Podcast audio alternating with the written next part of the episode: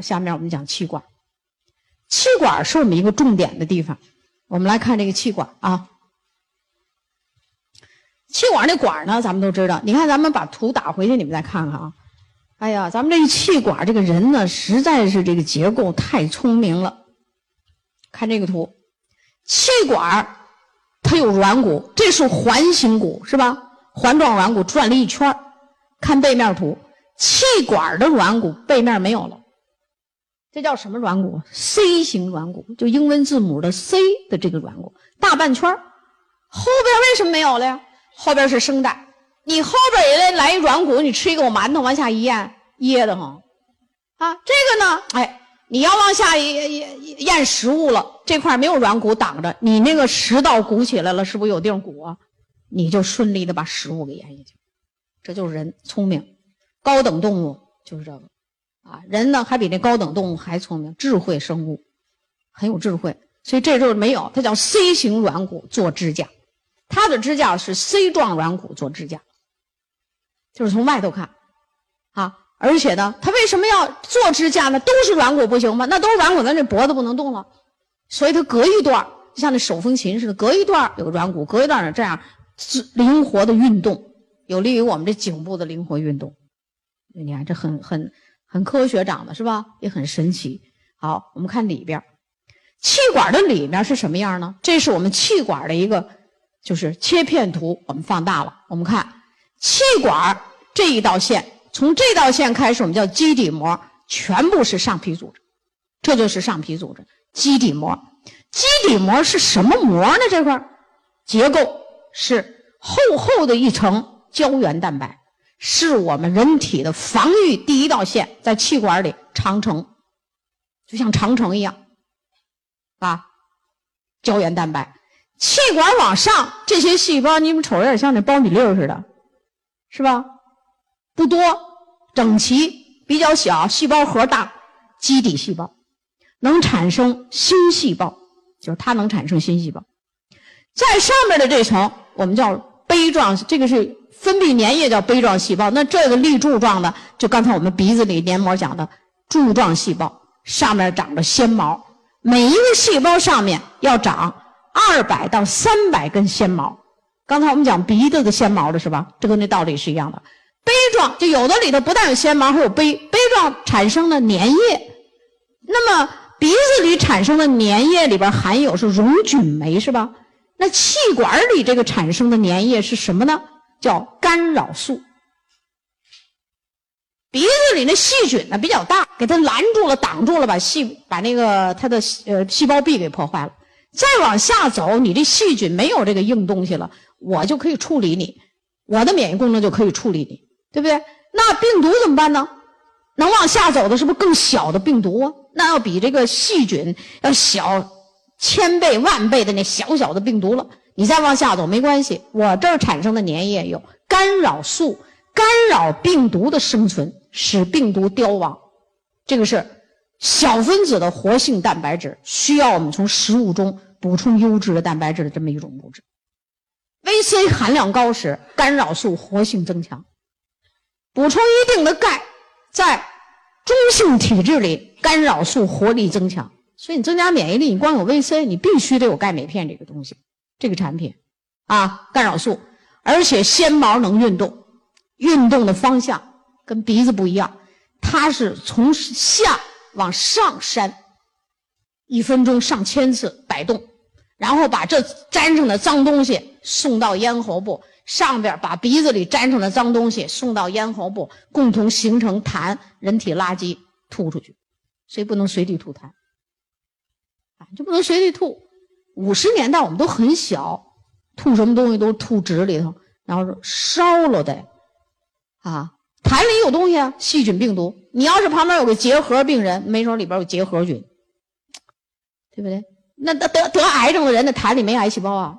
有啊，对不对？所以痰很脏，而且我空气中大量沾染的东西，很脏啊。这就是这个气管，气管的下面，你看看这个红的、蓝的，这毛细血管，这个是什么呀？毛细淋巴管，就气管的下面。所以这叫黏膜下。这一个个像小鱼似的，这什么呀？腺体细胞。在我们没有病的时候，这个东西就这样；有病了，就要发生变化，是吧？再看这个图，啊，这个是一个真的气管图，照了一个彩图，啊，这是我们人体在气道、气管里的免疫功能。你看，纤毛像草地似的吧？啊，草地似的，粘液组织。你看这个异物要被粘住，有粘液组织，纤毛加这个分泌的粘液，形成了一个东西。在我们这个专业术语里叫气管里的粘液毯，就是像毯子一样的小细毛，上面有黏黏的东西，便于粘住细菌、病毒进行处理。这就是我们人体的免疫功能。你说这个免疫功能你要不好，你是不是容易得呼吸系统的病啊？所以我就告诉你，得呼吸系统的病一般都是从鼻炎、气管炎这开始。它就这儿的免疫功能不好，这就是我们的免疫功能啊。就粘住，你看这个多像个草地啊！你看这个异物要被粘住吧，这就是好。下面我们来说气管的常见病，急性炎症就是急性气管炎。急性气管炎其实和感冒一样，就是从感冒而来，感冒而来的，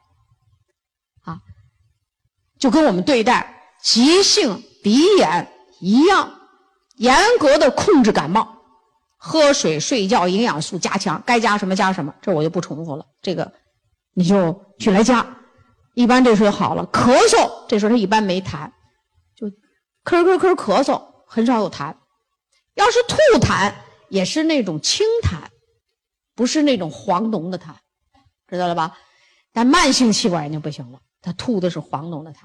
所以这急性气管炎我们就合并同类项，跟急性鼻炎一样，大家学起来就容易了，是不是？啊，咱咱该该简单的人简单啊。下面我们要重点说说慢性气管炎。大家看，慢性气管炎，为什么慢性气管炎叫老慢气儿啊？慢性气管炎原因多，你看第一句话，这个就告诉你这病因啊，多种原因导致免疫功能下降，得这个慢性气管炎，所以我们老百姓俗话叫老慢气儿，有的都得十年二十年，越来越厉害，甚至死于这样的病。啊，咱们这东北地区一到冬天，你就上那呼吸科去住院的吧，你就瞅吧，全是那老慢性气管炎，咳了咔啦的。哎呦喂，我们这个当医生的呀，原来有这么一句话，但是每个医生的职业都很神圣了，但是有这么一句顺口溜，叫金眼科、银外科，就这个干净，他都是无菌处理，手术无菌，病人呢也利索。哎呦，就这老慢气儿、心脑血管病的病房啊，愁死你了。呃，心脑血管病的病房里的呢，脑血脑血管拉尿不知道一堆量一大堆尿片人垫着尿布来，垫着尿布走，是吧？老慢气儿的病房，咔咔咳咔给你吐，那哪个痰里没有脏东西啊？那医生护士都得戴口罩，哎，真是要命啊！你看老慢气儿多种原因，什么原因？咱先说，第一，你免疫力下降，就你。什么免疫力？刚才我们讲了，什么纤毛啊，什么粘液呀，什么干扰素啊，溶菌酶，免疫力下降，你净化不了这个空气，这是一个。第二，环境污染，环境污染的这空气中有害的物质很多，你这个自身的免疫力，你又没有一个好的营养的问题，食物来吃增强免疫力，环境污染可以使这得这个病，啊。如果你这个城市是个重工业城市，尽是烟囱，那没错，得老慢气儿的人一定多。所以，我们东北地区这个病，再加上空气又比较天气又比较寒冷，到冬天寒冷降温，是不是这里边的细菌就要繁殖啊？所以咱这老慢气儿多。第三个原因就是吸烟，吸烟，吸烟。根据世界卫生组织研究，就你抽这烟一抽，点上火一冒烟，烟雾。里头有四千种化学物质，其中有四十种叫强致癌物。这致癌物里，抽烟的人是把那手都熏得挺黄啊。我告诉你，这熏的黄的呀，是那燃烧那焦油。这焦油是有什么用呢？就是让这个纤毛倒伏缺损，导幅缺损。啊，烟里边。还有致癌物很强烈的一种叫氢氰酸，专门破坏 p 五十三抑癌基因。这个抑癌基因就是细胞长到一定程度你不能长了，比如说皮肤拉了一口，那你长完了就不能再长了，是吧？那你要这基因要坏了了，我这口都长上了，我还接着长，那不是出一瘤吗？这个有很多抑癌基因我们身体里，但是 P 五十三抑癌基因是著名的基因，就是含量在我们细胞里是含量很高，它破坏这些，就四十种强致癌物，吸烟，啊，老慢气儿的人你问他吧，十有八九有吸烟史，一边吸还一边咳嗽，还一边吸，不戒烟，还有一个就是。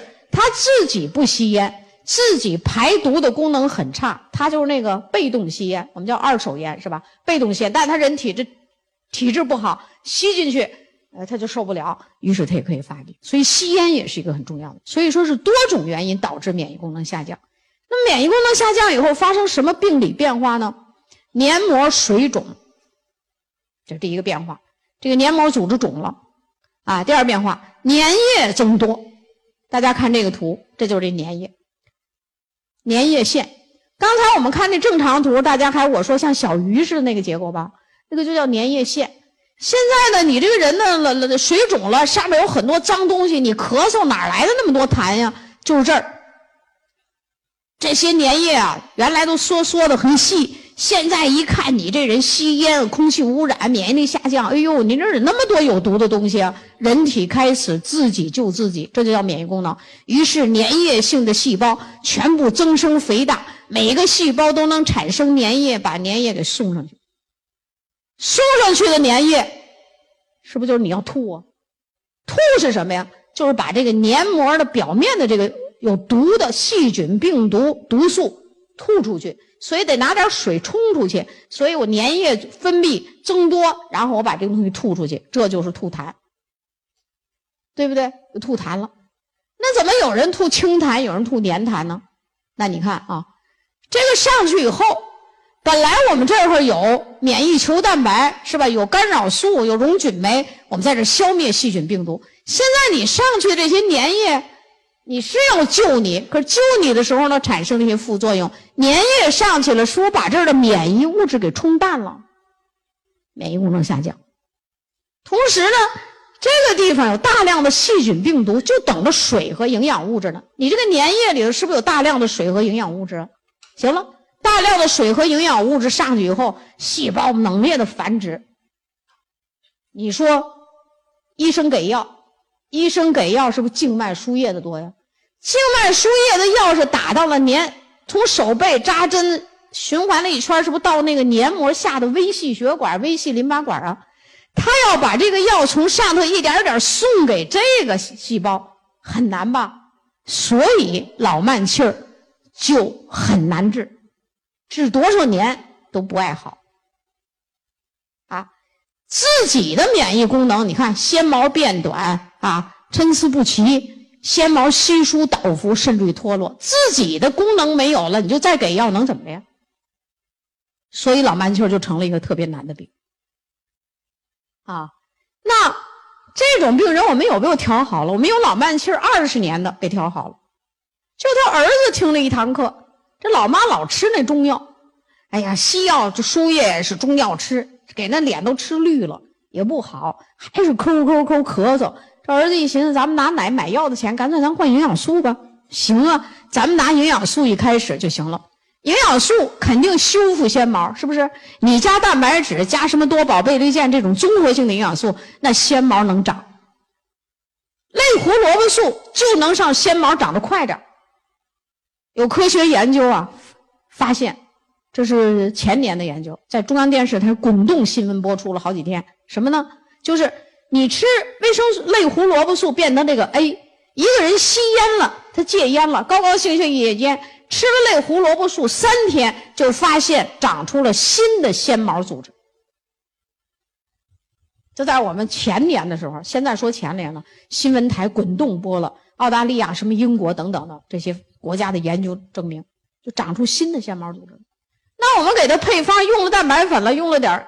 七八十岁人，咱用多宝片；再年轻点，咱就二分之一倍立健，二分之一加一的倍立健，加上这个类胡萝卜素，纤毛组织得到了修复，对不对？我们加 VC，挖 VC 有什么好处？就在这儿的免疫功能给它增强，对不对？免疫功能增强，我们再加点大蒜片，厉害的，啊，或者再把松果菊、大蒜片一起用，那免疫功能增强了。免疫功能增强了，那这儿的毒素少了，细菌病毒少了，哎，用不着这儿的液体排毒了，于是这个粘液呢也就慢慢的少，所以这就进入了一种良性的循环，明白了吧？你看看，还是我们这些产品。那我们照这图讲的时候，是不是给大家一听就明白了？要没这图，怎么说呀？没法说呀。所以这就医学院上课必须是尸体图、显微镜啊，电子显微镜得配合，让你看明白。昨天一个医生跟我说：“哎呦妈呀，我这当医生当了好多年了，我这听你一讲课呀，我算得了一句话，我这医生啊白干了好多年。怎么的？你吃药没有这作用，你吃药你就最厉害的静脉输液，你上来了，你上去。”你说你能上去吗？对不对？所以我说，严重的病也得细菌感染，得用抗菌素，三分治七分养，把这些组织修复好，慢慢这个病就好了。我们内蒙这个二十年的老慢气，两年的营养素不咳嗽了，红光满面的了。他儿子跟我说了这么一句话：任何慢性病，营养素都能调，就看你是不是。能够达到质的飞跃，就是量积累积累到一定程度，身体就发生变化，质的飞跃，这病好。他原来我妈吃那中药，我告诉你们，拉一车皮都够了，整天吃，那肝脏肾脏都不好了。因为我，现在红光满面的，秧歌也扭了，木兰扇也舞起来了，啊，我们都给他买了一套跳秧歌的，我还有木兰扇的服装。他说我妈现在活得可高兴了，可感谢你们了，对不对？是不是要有一个坚持劲儿啊？你这么多年的病，说吃仨月，那只是试试你对我们营养素接受了吗？能起作用了，再往后就是得加量，时间长。你这儿都破破屋子，都烂房子了，你不得好好的修理这房子吗？所以就要用的时间长。你急性气管炎虽感冒而来，那当然很快就好了，对不对？大家明白慢性气管炎为什么叫老慢气了吧？这个病要注意，营养素吃上以后，要积极的、严格的预防感冒。感冒使此病加重，气管炎里就有什么呢？过敏性气管炎，过敏性气管炎我不多讲，和过敏性鼻炎用的配方完全一样。过敏呢，我只给你讲个例子。咱们河南有一小孩六岁，从生下来没几个月就过敏，呼哧呼哧喘，哮喘，过敏，气管。最后一直到那个肺的最小的气管，下面就是肺泡了，他都喘，所以医生给他起一名叫肺喘。花了家里的钱三四十万都投进去了，几年来也没治好这个病。我们这个营销人员也没学这课呀，所以就什么都让他吃，也不好。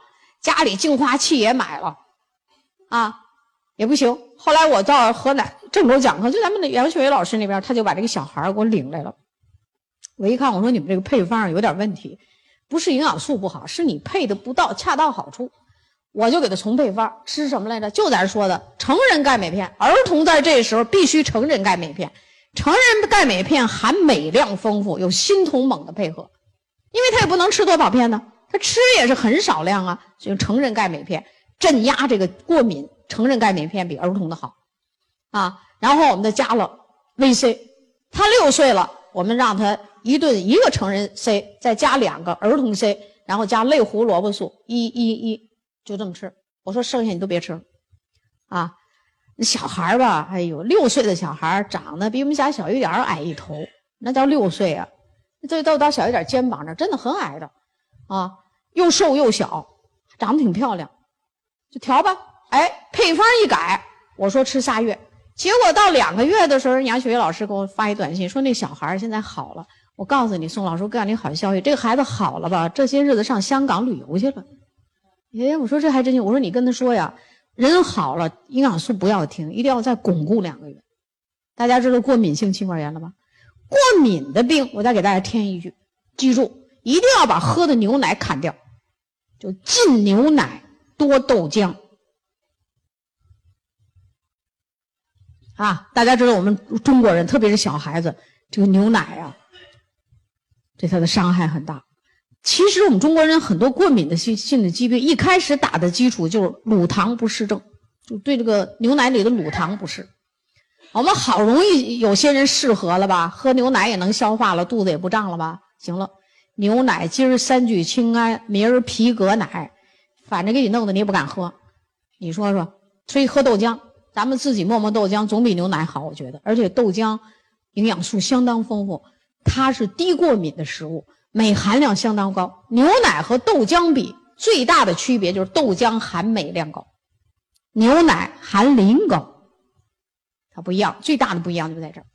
所以过敏的时候你就去掉这个牛奶，多喝豆浆，多吃黄豆，别老瞎掺和啊！我抹点豆浆，我这也放那也放，把 pH 值给破坏了，明白不？你放花生米，花生米是酸的，你非得和豆浆一起磨，怎么行了？所以你就纯黄豆豆浆。结果这个小孩好了，新疆一个小孩竟然肺喘了十一年，这营养素吃了三年也没用。后来这事儿我知道了，他们说宋老师怎么办？我说好，就这么简单，就吃这三种。我还给这些人，我后边都多一句，其他一律不许吃，要不然他老惦记要吃别的。我说其他一律不许吃，进牛奶，多豆浆。结果用了三个月，从出生几个月到十一岁，就这么一个痛苦的孩子全好了。他妈说的这也太神奇了，我说就是你不会用，用好了就很神奇，啊。